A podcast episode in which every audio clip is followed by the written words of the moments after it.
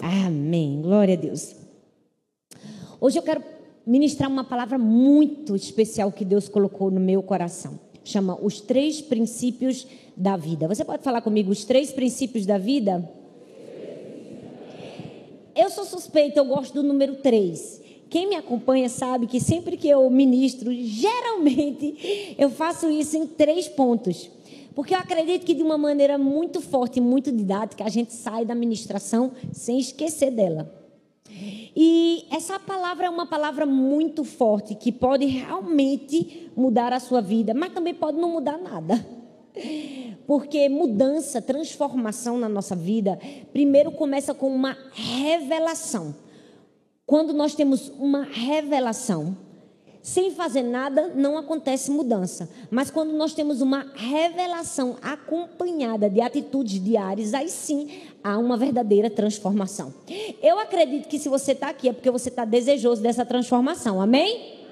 Porque ninguém vem para a igreja que não quer ser transformado. Se nós estamos aqui, porque esse é um lugar onde nós somos esticados, não é? É um lugar onde nós somos moldados por Deus. Eu sou uma pessoa que eu amo ministrar sobre a maneira adequada que nós precisamos nos enxergar. Eu gosto de falar sobre como nós precisamos ter uma visão acertada de nós mesmos. Mas ter uma visão acertada de si próprio é buscar conhecer a visão de quem Deus é. Muitas pessoas querem se conhecer olhando para dentro de si. Você vai se conhecer olhando para Jesus. Quanto mais você conhecer a Deus, mais você vai conhecer a você, conhecer o seu propósito. Sua vida vai ficar cheia de esperança e você vai conseguir cumprir cabalmente o ministério que o Senhor te confiou. É por isso que quando eu leio a Bíblia, eu faço isso e eu te aconselho. Não leia a Bíblia para conhecer um livro. Leia a Bíblia para conhecer o autor. Leia a Bíblia para conhecer Jesus. Leia a Bíblia para ver o caráter de Deus sendo revelado folha a folha, página a página, história a história. Então, todas as vezes que eu estou lendo a Bíblia, Deus, Deus me revela mais uma faceta de quem o Senhor é.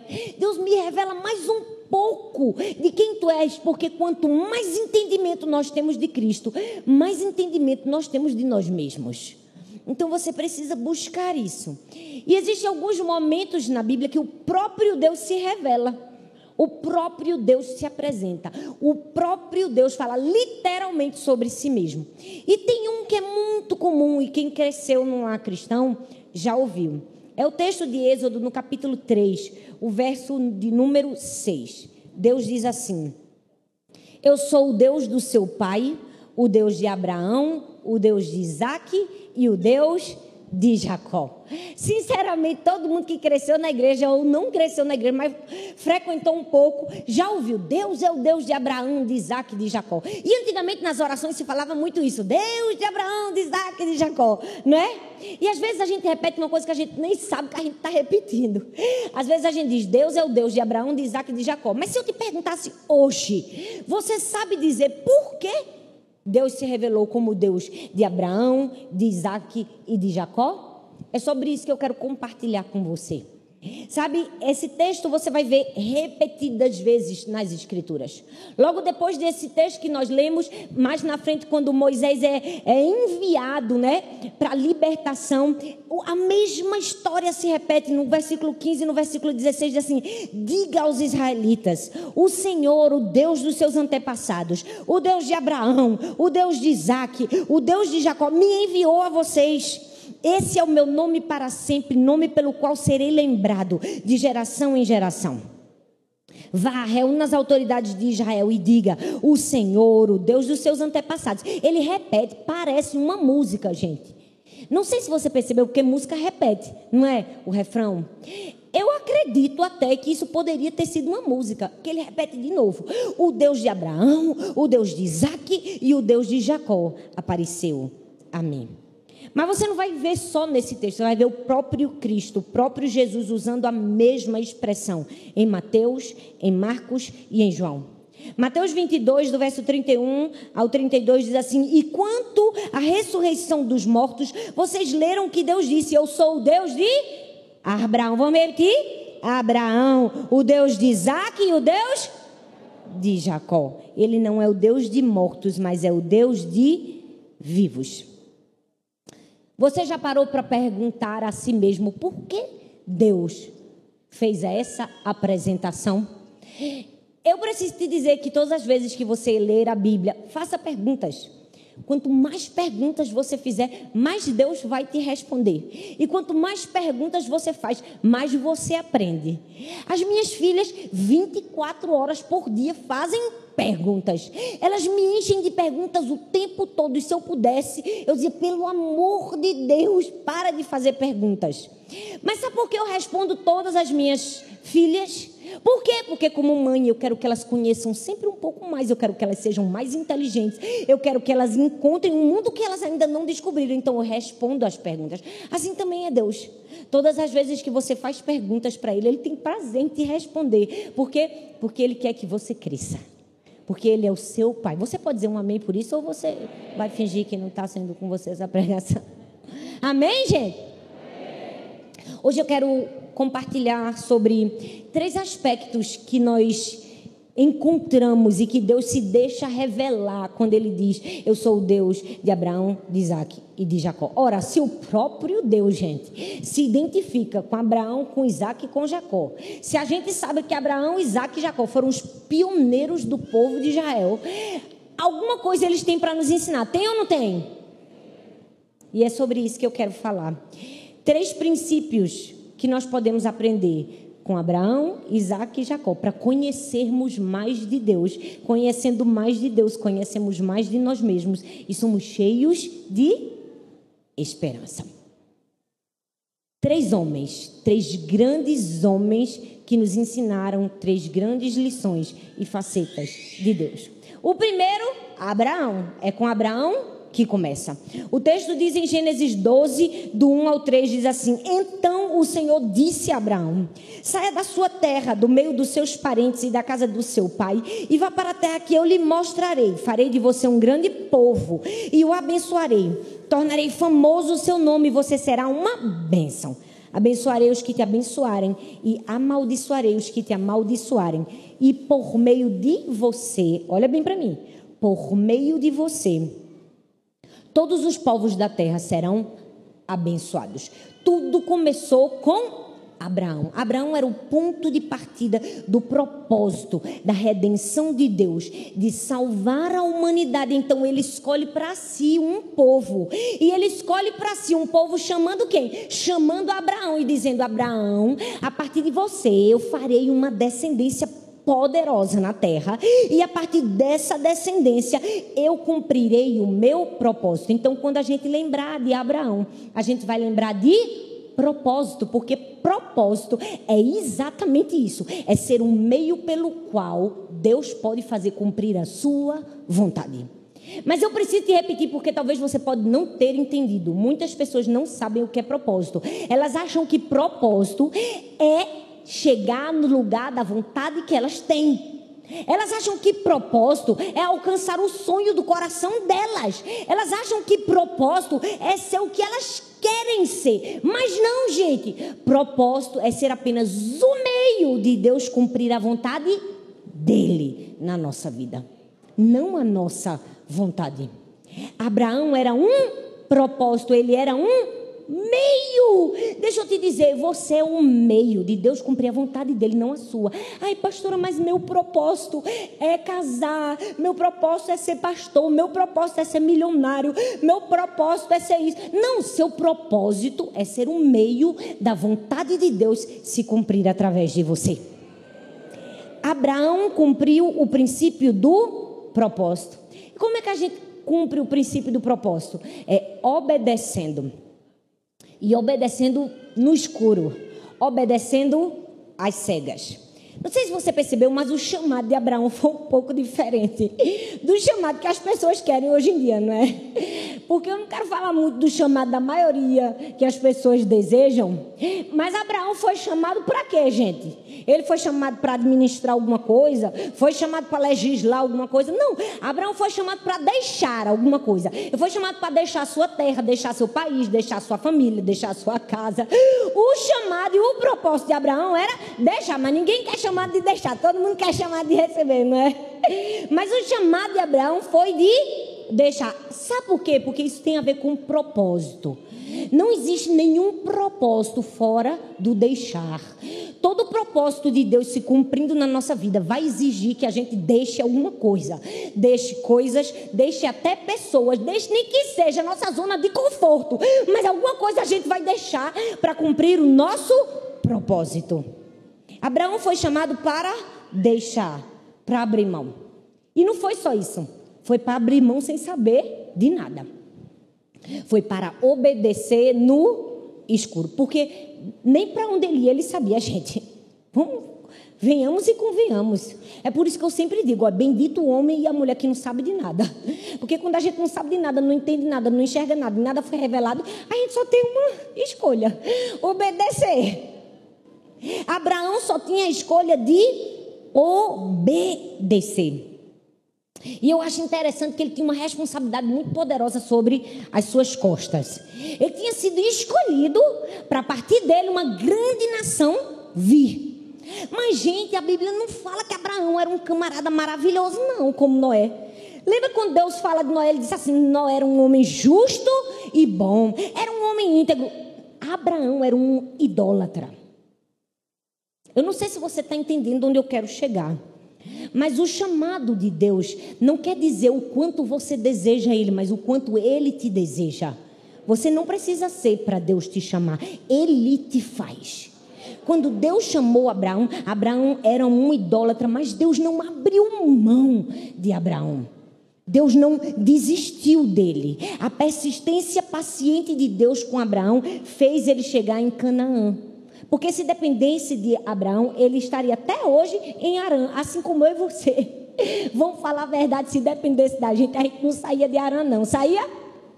Saía do nosso comodismo, da nossa zona de conforto? Não. Mas aí o Senhor convida e ele obedece ao princípio do propósito. O texto diz em Gênesis 12, 6, diz assim: Abraão atravessou a terra até o carvalho de Moré, em Siquém. Naquela época, os cananeus habitavam essa terra. Sempre que você lê a Bíblia, você vai perceber que palavras têm significados e elas nos ajudam a entender as Escrituras. A palavra Siquém quer dizer um ombro, que dá a ideia de obediência. E a palavra moré significa um professor, que sugere compreensão, conhecimento. O que é que isso quer dizer para a gente? Que todo conhecimento é resultado de obediência.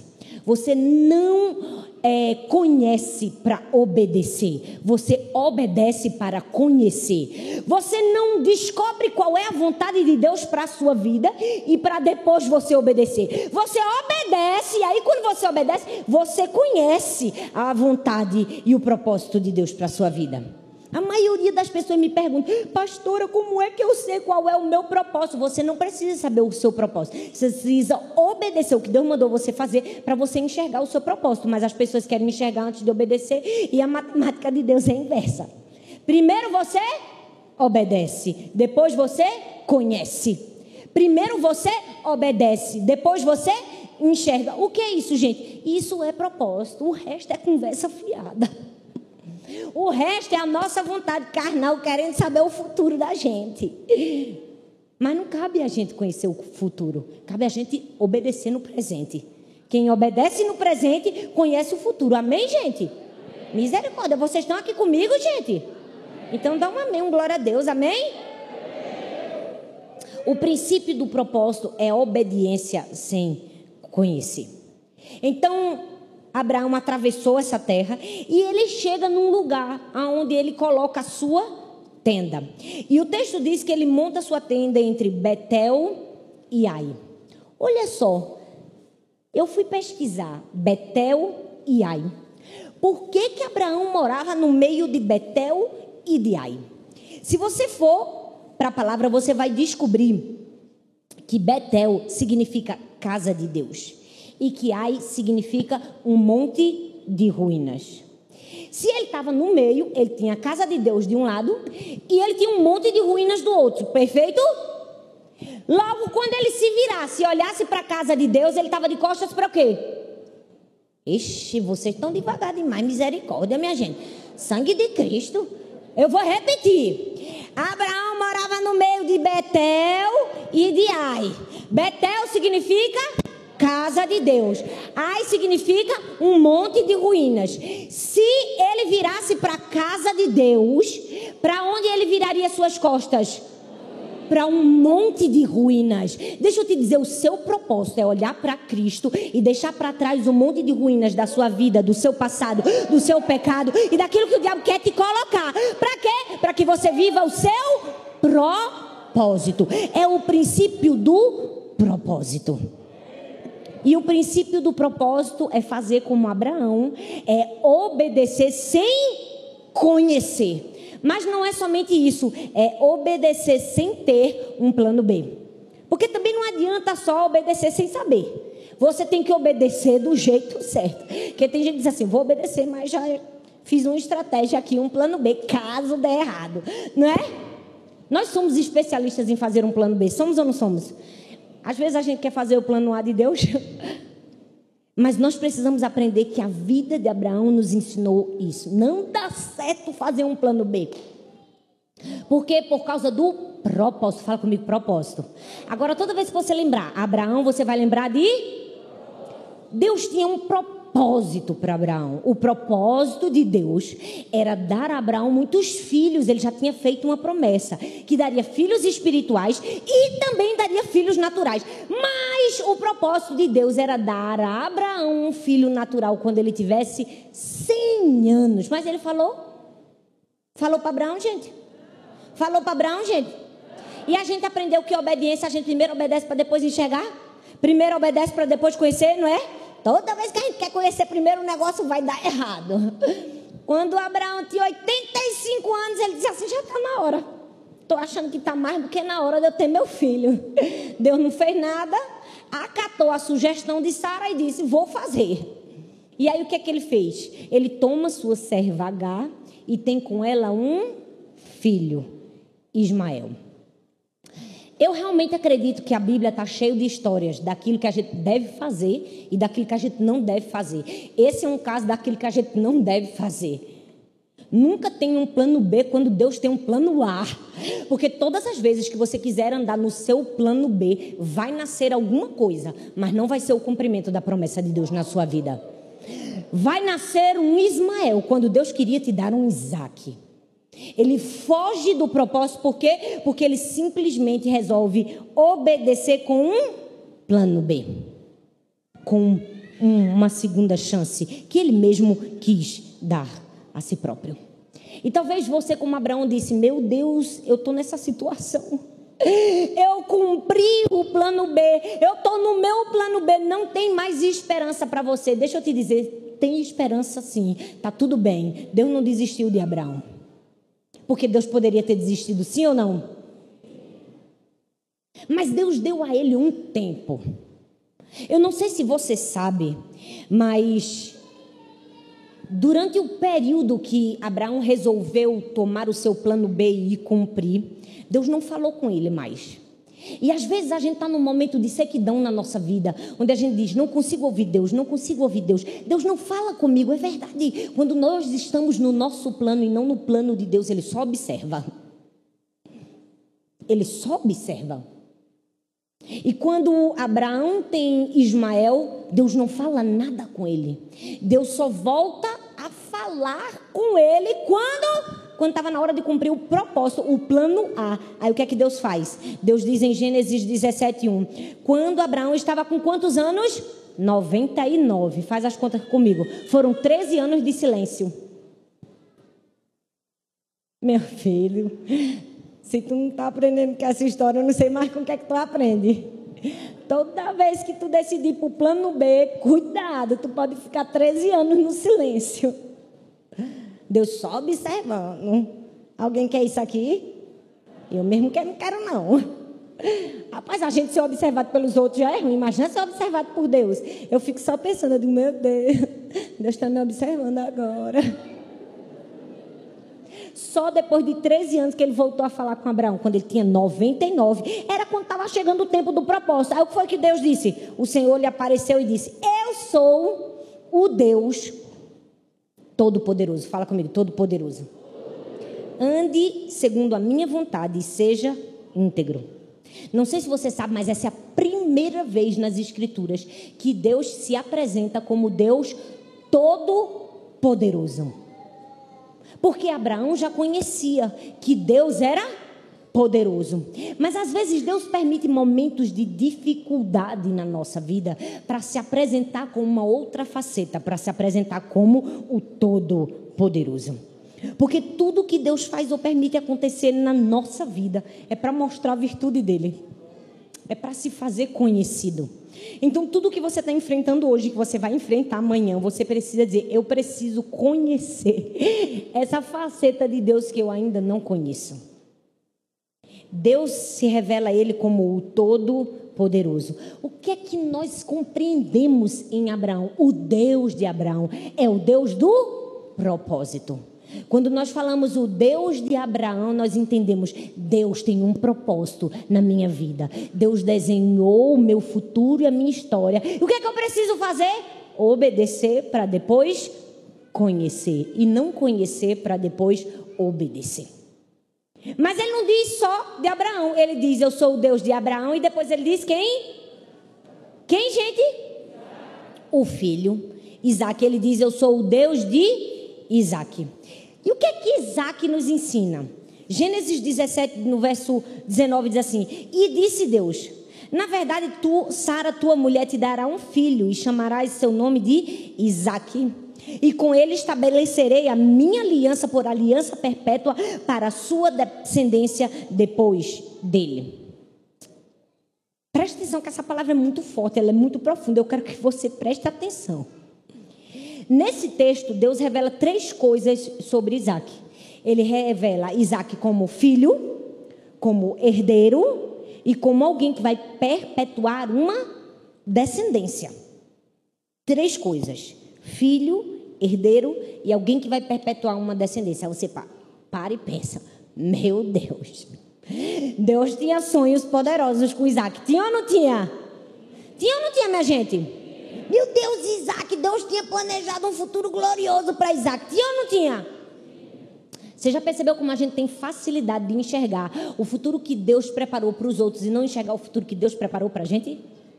Você já percebeu que a gente tem facilidade em reconhecer que Deus planejou algo muito grande para alguém e às vezes tem dificuldade de reconhecer que Deus fez isso também comigo e com você? Isaac representa o princípio do recebimento. Fala comigo, recebimento. Abraão é propósito. Isaac é recebimento. Eu vi uma história de um homem que cometeu um crime. E depois que ele cometeu um crime, ele recebeu a sentença de prisão perpétua. Ficou revoltado não queria ver mais nada e ninguém. Afinal, ele não tinha mais esperança, não tinha mais futuro, não tinha mais nada. Ele nunca mais ia sair dali, portanto, ele disse: nunca mais quero ver ninguém na minha frente. Só que a mãe daquele homem não desistiu, porque mãe nunca desiste, né? E a mãe insistiu diante do governador, insistiu, insistiu, insistiu, até que o filho foi perdoado. Ela foi para a cadeia feliz da vida, querendo contar para o filho que agora ele era livre. Mas o filho não quis receber a mãe. Por quê? Porque estava revoltado e não queria ver ninguém. O filho morreu na cadeia e nunca soube que havia sido perdoado. Às vezes a gente é um pouco desse filho. A gente não sabe receber o favor e a graça de Deus. Isaac representa um princípio do recebimento. Um princípio que pouco se fala e pouco se entende. Porque propósito todo mundo quer cumprir, quer ou não quer? Todo mundo corre atrás da sua missão, todo mundo corre atrás do seu chamado, todo mundo quer ter um propósito na vida. Mas a gente precisa entender que Deus se revela para a gente como o Deus do propósito, mas também como o Deus do do, o Deus que nos faz receber. Por quê, gente?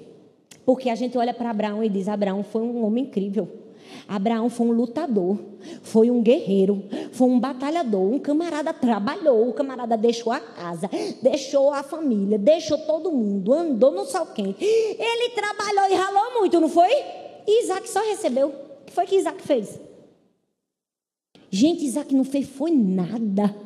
Você já parou para perceber que Isaac não tinha nem iniciativa para brigar com Ismael? Que Ismael catucava e zombava dele e ele nem respondia. Olha para mim e pensa. Se tu nunca pensou isso de Isaac. Isaac não teve nem capacidade de se rebelar na hora que ele ia morrer.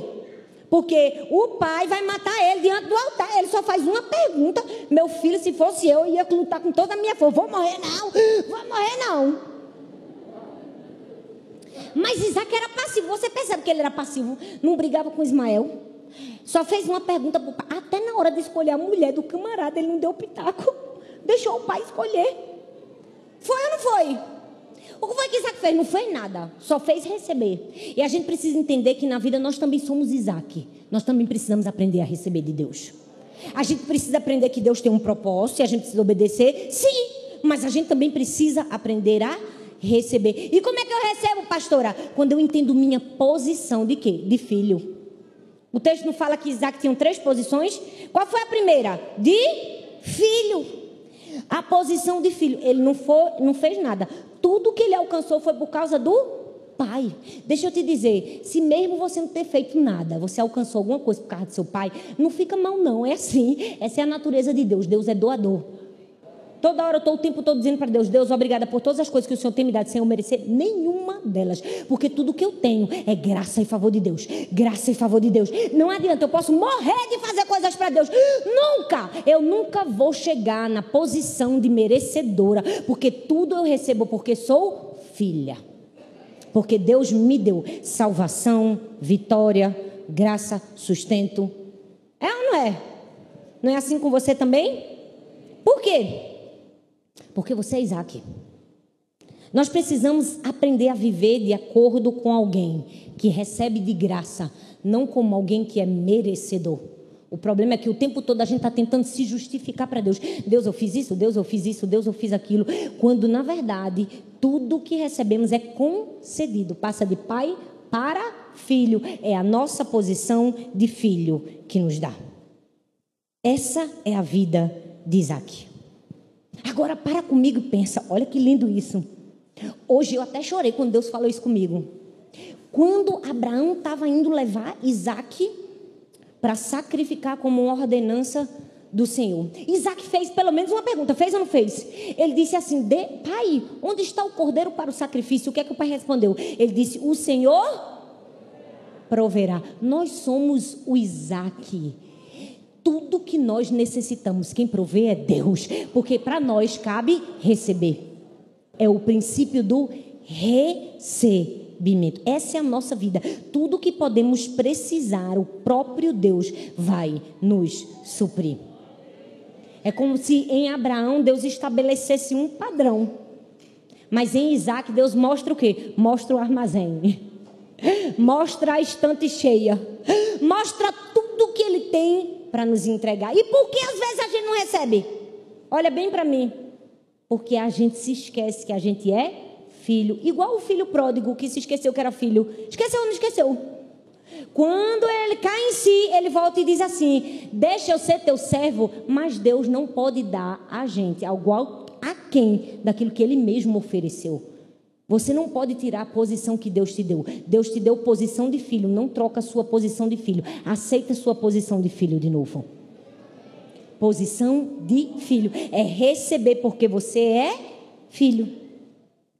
Mas não somente isso, é receber porque você é herdeiro. Ismael nasceu escravo, por quê? Porque a mãe era escrava. Ele recebeu por herança aquilo que a mãe já era. Isaac era livre. Por quê? Porque sua mãe era livre. Ele recebeu por herança liberdade. Quando alguém morre e deixa uma herança, geralmente tem alguém que vai dizer: você recebeu isso, você recebeu isso e você recebeu aquilo. É ou não é no testamento? E o filho que vai receber, ele faz uma prova de marca X. Ele faz uma prova aberta para provar se ele merece ou não a, a herança. Faz, gente. Misericórdia, faz, gente. Ele faz uma prova para mostrar se ele sabe, se ele tem habilidade para administrar o dinheiro do pai. Faz não, ele só recebe porque ele é herdeiro. Essa é a faceta de Deus, ser doador e nós sermos filhos e herdeiros. Você pode celebrar por isso? Porque eu, dentro de mim, eu estou cheio do Espírito Santo aqui, ó. Eu estou celebrando. Porque Deus me mostrou que em Isaac nós recebemos. Nós somos filhos e herdeiro, porque Deus não nos ama por quem nós somos, mas por quem Ele é. O que você faz ou não faz não te exime de ser herdeiro. Você é filho e recebe por herança. E o princípio do recebimento é também ocupar uma posição de deixar um legado. Porque o texto diz que Isaac era filho, era herdeiro, mas era o quê? Perpetuador da descendência. Isso quer dizer o quê? Essa, ai, a pastora pregou uma palavra tão boa, glória a Deus. Eu vou receber, Deus, eu quero receber tudo. Eu sou filho, eu sou herdeiro. Você não recebe para você simplesmente. Toda pessoa que só quer para si não está preparada para o princípio do recebimento, porque o princípio do recebimento passa por nós e transpassa para outras pessoas. Ele recebeu para ser o quê? Um perpetuador da descendência. Tudo que Deus coloca na minha mão não pode terminar em mim, eu preciso passar para a próxima geração. Eu preciso dar a outras pessoas. Então, o favor e a graça que Deus derramou sobre a sua vida precisa ir a diante. Precisa ser multiplicado para a vida de outras pessoas. Ele diz assim: Com ele estabelecerei a minha aliança, por aliança perpétua para a sua descendência depois dele. Era como se Deus estivesse dizendo assim para Isaac: Isaac, vou te dar sem tu fazer nada, Isaac. Tu não trabalhas por nada. Eu vou te enriquecer, vou te dar porque você é meu filho, porque você é meu herdeiro. Agora não deixe morrer em você, não. Passe adiante. Deixe para sua descendência. Todas as vezes que Deus coloca na minha mão alguma coisa, um recurso, um dom, um talento, eu pergunto, Deus, como o Senhor quer que eu administre isso? Ou qual é o teu propósito em me dar isso? Eu posso fazer isso? Você parou para pensar que você precisa fazer essa pergunta para Deus? Porque você é filho e herdeiro. E o que Deus te deu não é somente para você. Dizer, Deus, eu posso usar esse dinheiro que o Senhor me deu para isso? Meu Deus, pastora, é assim? É assim. Os filhos não perguntam para o pai se pode usar o dinheiro para alguma coisa? Esses dias minha filha me perguntou, mãe, posso comprar canetinha 25 reais na minha escola? O dinheiro era dela. Da mesada dela, do trabalho dela, que ela trabalha. A bicha é empreendedora, desenha, pinta e vende. Mas ela me perguntou se podia. Eu digo, pode.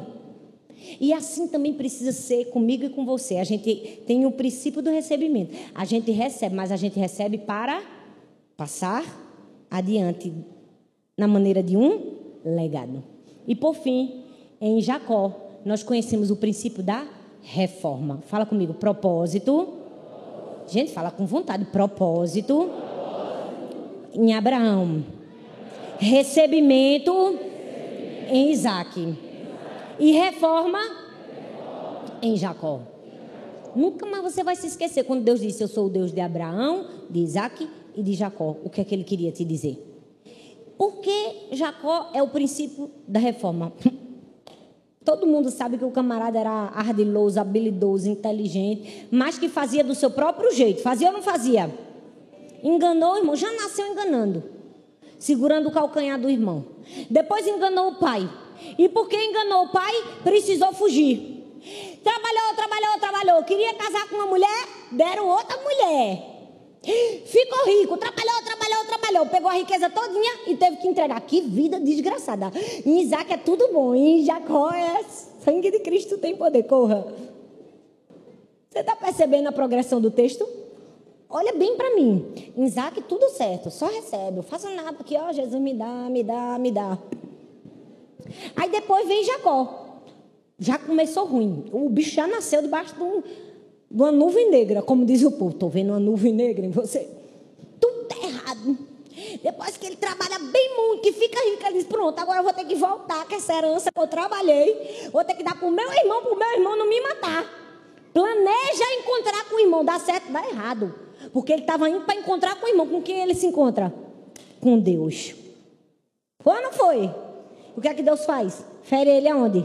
Na coxa faz uma marca nele. Não sei se você sabe, mas a coxa era um símbolo do centro da força. Era como se Deus estivesse dizendo: Olha, Jacó, toda a sua força tem que ser submetida a mim. Eu tenho um propósito para você. Eu quero te dar coisas Assim como foi com Abraão e com Isaac. Mas não começa a se achar alguma coisa, não. Porque aí eu venho com o terceiro princípio: o princípio da reforma. Por quê? Porque a reforma é quando Deus faz tudo de bom na nossa vida. E às vezes a gente quer criar asa e Deus diz: fica calmo, que eu boto você no seu lugar. Para quê? Para fazer você conservar aquilo que eu te dei. Quantas pessoas não conservam aquilo que receberam? Por quê? Porque precisam de um, de um cutucão na coxa. Não é? Precisam de um toque do Senhor, precisam de um encontro com Deus. E o que é o princípio da reforma, pastora? O princípio da reforma é a disciplina do Espírito Santo em nós. É o que? É a verdadeira transformação. Eu vi a história de um filho de pastor que era meio roqueiro. Filho de pastor meio roqueiro, né? O povo na igreja tudo fala mal. Aí ele chegou para o pai e disse assim: Pai, eu quero dirigir, me empreste seu carro. Aí o pai disse: Empresto, com a condição. Você vai melhorar suas notas na escola, você vai ler a Bíblia todo dia e vai cortar o cabelo. Se fizer as três coisas, eu dou o carro. O menino foi trabalhando, melhorou na escola. Quando ele chegou junto do pai de novo, pai, e agora? Eu quero o carro. O pai disse: Parabéns. Melhorou suas notas na escola, estudou a Bíblia, mas ainda está com o cabelo grande. Aí o filho disse: Mas pai, lendo a Bíblia, eu vi a história de Sansão, que tinha o cabelo grande. E Jesus também tudo indica que tinha o cabelo grande. E grandes homens de Deus também se indica que eles tinham cabelo grande. O pai disse: É verdade, mas todos eles andavam a pé. Não cortou o cabelo, não tem o carro. Olha bem para mim. Essa história pode até parecer engraçada, mas ela revela um princípio importante. É o princípio da transformação, é o princípio da reforma, é aquilo que nós precisamos deixar Deus fazer em nós para que a verdadeira transformação aconteça. E eu sei que você está me entendendo, eu sei que eu não estou falando de cabelo, de corte, maquiagem, nada. Você está entendendo o que eu estou querendo dizer, tá ou não está? Tudo que Jacó colocava a mão dava errado. Então Deus vem com o princípio da reforma. Ele tem um encontro com Deus. E eu amo. Olha bem para mim. Que quando a gente tem um encontro verdadeiro com Deus e é transformado, a coisa muda, o jogo vira. Para e pensa comigo. Quem era Jacó? Qual era o símbolo, o significado do nome dele? Enganador. O camarada nasceu enganando, passou a vida toda enganando. Depois que ele tem um encontro com Deus, ele é o quê? Ele é enganado. Por quê? Pelos filhos. Que disseram assim: seu filhinho preferido morreu. Olha aqui a mancha de sangue. E o que, que acontece com Jacó? Ele acredita. Ora, um pai conhece um filho. Um pai sabe quando o filho está mentindo. Mas ele foi tão transformado por Deus que ele foi enganado e não percebeu que estava sendo enganado. Porque quando Deus nos toca, ele realmente muda o nosso caráter a maior prova da transformação de Jacó foi o fato de ele ser um camarada ardiloso. Era ou não era? Já viu aquele povo sabido? Ixi, vê de longe um erro, vê ou não vê? Jacó era assim. Como é que ele não viu um palmo na frente do nariz que os irmãos tinham matado até um bicho, não tinha, o sangue não tinha nem cheiro de gente? Sabe por quê? Porque Deus havia efetuado o quê? A transformação, a disciplina do Espírito Santo em nós. É o princípio da reforma. É o princípio da reforma. Aí você para e pensa. Mas o que é que Deus foi apostar num camarada como esse? Jacó. Para e pensa. Por que, que Deus foi escolher Jacó? E talvez você olhe para você mesmo e pense: não tem como Deus me escolher. Se você se vê indigno de viver o propósito de Deus ou receber algo grande, confie no Deus de Jacó. Não sei se você entendeu o que eu disse, não. Se você se vê indigno de cumprir um propósito e de receber um favor de Deus, confie no Deus de. O Deus que não desistiu. Sabe por que Deus não desistiu de Jacó? O texto diz em Gênesis 28, do 13 ao 14: Ao lado dele estava o Senhor que lhe disse: Eu sou o Senhor, o Deus de seu pai. Abraão, o Deus de Isaac, darei a você e aos seus descendentes a terra na qual você está deitado. Seus descendentes serão como o pó da terra, e se espalharão para o oeste, para o leste, para o norte e para o sul, e todos os povos da terra serão abençoados por meio de você e da sua descendência. Para e pensa comigo. Deus disse isso para Jacó no fim? Disse não.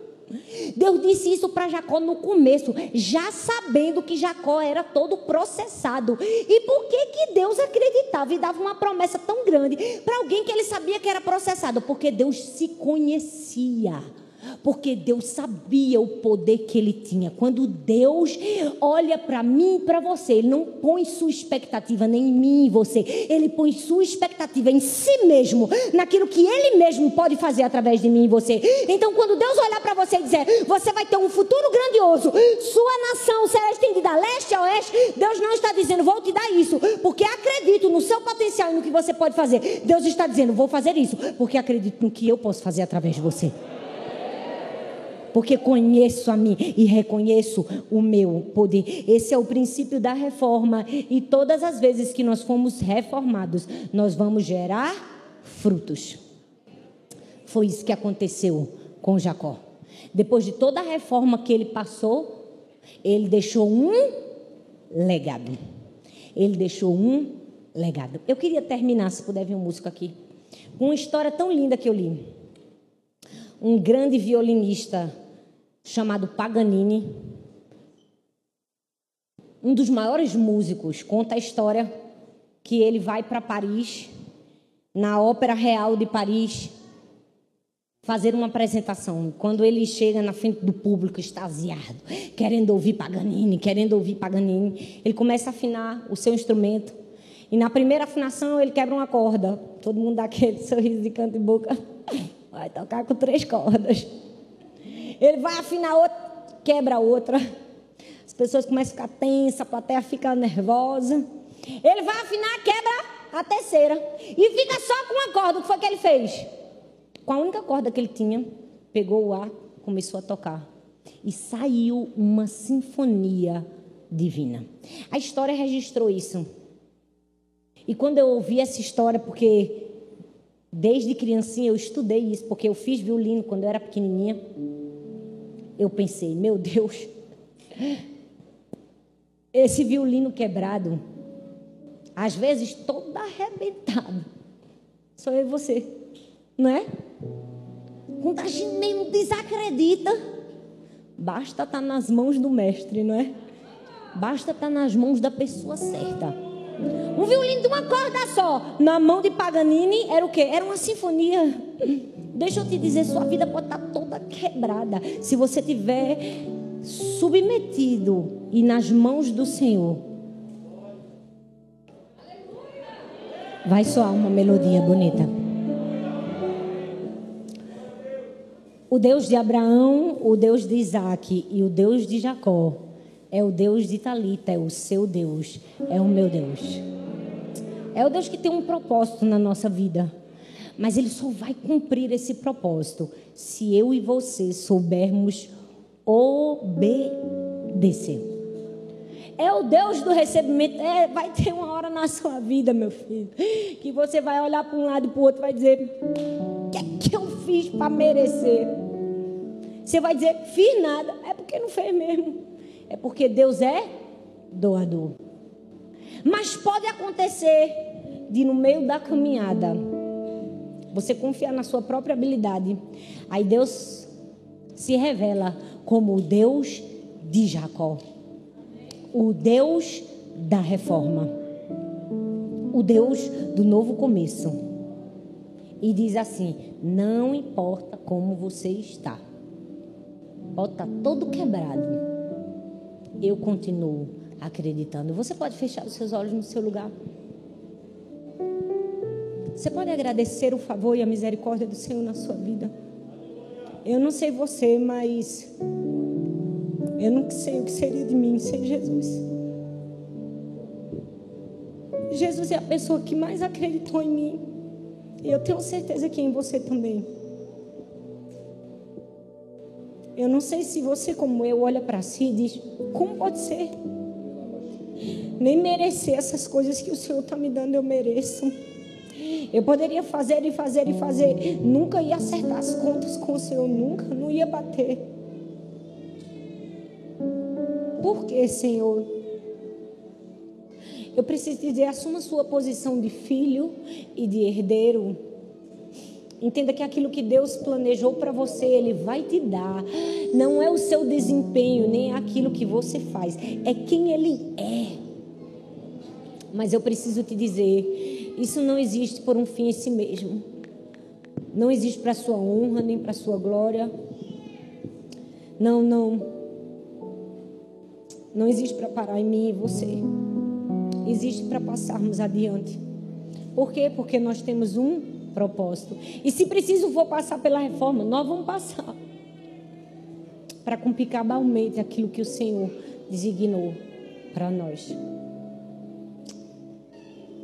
Eu estava pensando hoje, dizendo para Deus: Deus, o maior sonho da minha vida, enquanto vida eu estiver aqui na terra, é que se eu puder deixar uma herança para as minhas filhas, é que elas possam dizer: Eu conheci o Deus da minha mãe. Eu espero que esse seja o maior legado que você pode deixar para os seus filhos que eles possam olhar para você e dizer assim: Eu conheci o Deus do meu pai e o Deus da minha mãe, o Deus de Abraão, o Deus de Isaac, o Deus de Jacó. É o meu Deus, Senhor. Nenhuma palavra é suficiente para agradecer. Nada. Nada é capaz de exprimir o quanto nós somos gratos. Porque o Senhor se revela a nós como Deus todo poderoso. Nos momentos mais difíceis da nossa vida. Nos momentos em que olhamos para nós como Jacó olhou para si próprio e diz: Eu sou apenas um enganador. O Senhor é aquele que diz: Você é um Israel de Deus. Você é um príncipe do Senhor. Eu vim aqui para te dizer que sua esperança não está nas pessoas, não está em você, não está nas coisas. A sua esperança está no Senhor. Se você perdeu tudo e tem o Senhor, você tem tudo. Se um médico te deu um diagnóstico, Deus se revela como um Deus todo-poderoso. Se sua família está quebrada, Ele é o seu Deus. Ele é o Deus da reforma. Ele é o Deus que conserta. O que cabe a mim é você conhecer a Deus. Somente conhecer a Deus. Nos momentos de maior aflição, conheça seu Deus. Conheça seu Deus. Reconheça quem Deus é e o que Ele pode fazer e você vai conseguir cumprir o seu propósito. Deus, nós estamos aqui. Eu estou aqui por causa de cada uma dessas pessoas. O Senhor mesmo as atraiu aqui. Eu quero te pedir que ninguém saia daqui da maneira que entrou. Eu quero te pedir que sobrenaturalmente o Senhor venha agora nos tocar. Toque essa pessoa que está sentada agora, Senhor talvez cansado, sem esperança. Toque essa pessoa que está com o coração cheio de medo. Toque essa pessoa que está com o coração cheio de angústia. Toque essa pessoa agora, Senhor. Que ela possa receber o abraço do Senhor e entender que Tu és o Deus de Abraão, Tu és o Deus de Isaac, Tu és o Deus de Jacó, mas Tu também és o nosso Deus, o Deus pessoal, o Deus que fala, o Deus que abraça, o Deus que ensina, o Deus que conforta, o Deus que corrige. Tu és o nosso Deus, a nossa esperança está em Ti. Assim como a Tua expectativa está apenas em Ti, a nossa expectativa e a nossa esperança também está no Senhor não é sobre quem nós somos nem o que somos capazes de fazer, mas sobre quem tu és. Eu peço que tu, assim como o Senhor fez a Abraão, se revele a nós como Deus Todo-Poderoso, como Deus que pode arrancar cada um de nós de um lugar de desesperança e nos trazer para o centro da tua vontade, que é o teu propósito se cumprindo em sermos filhos herdeiros e deixarmos uma descendência. E que a gente possa terminar a nossa vida cumprir o nosso chamado, nosso propósito, nosso ministério. E poder dizer, como disse o apóstolo Paulo: Eu combati o bom combate, completei a carreira e guardei a fé no nome de Jesus.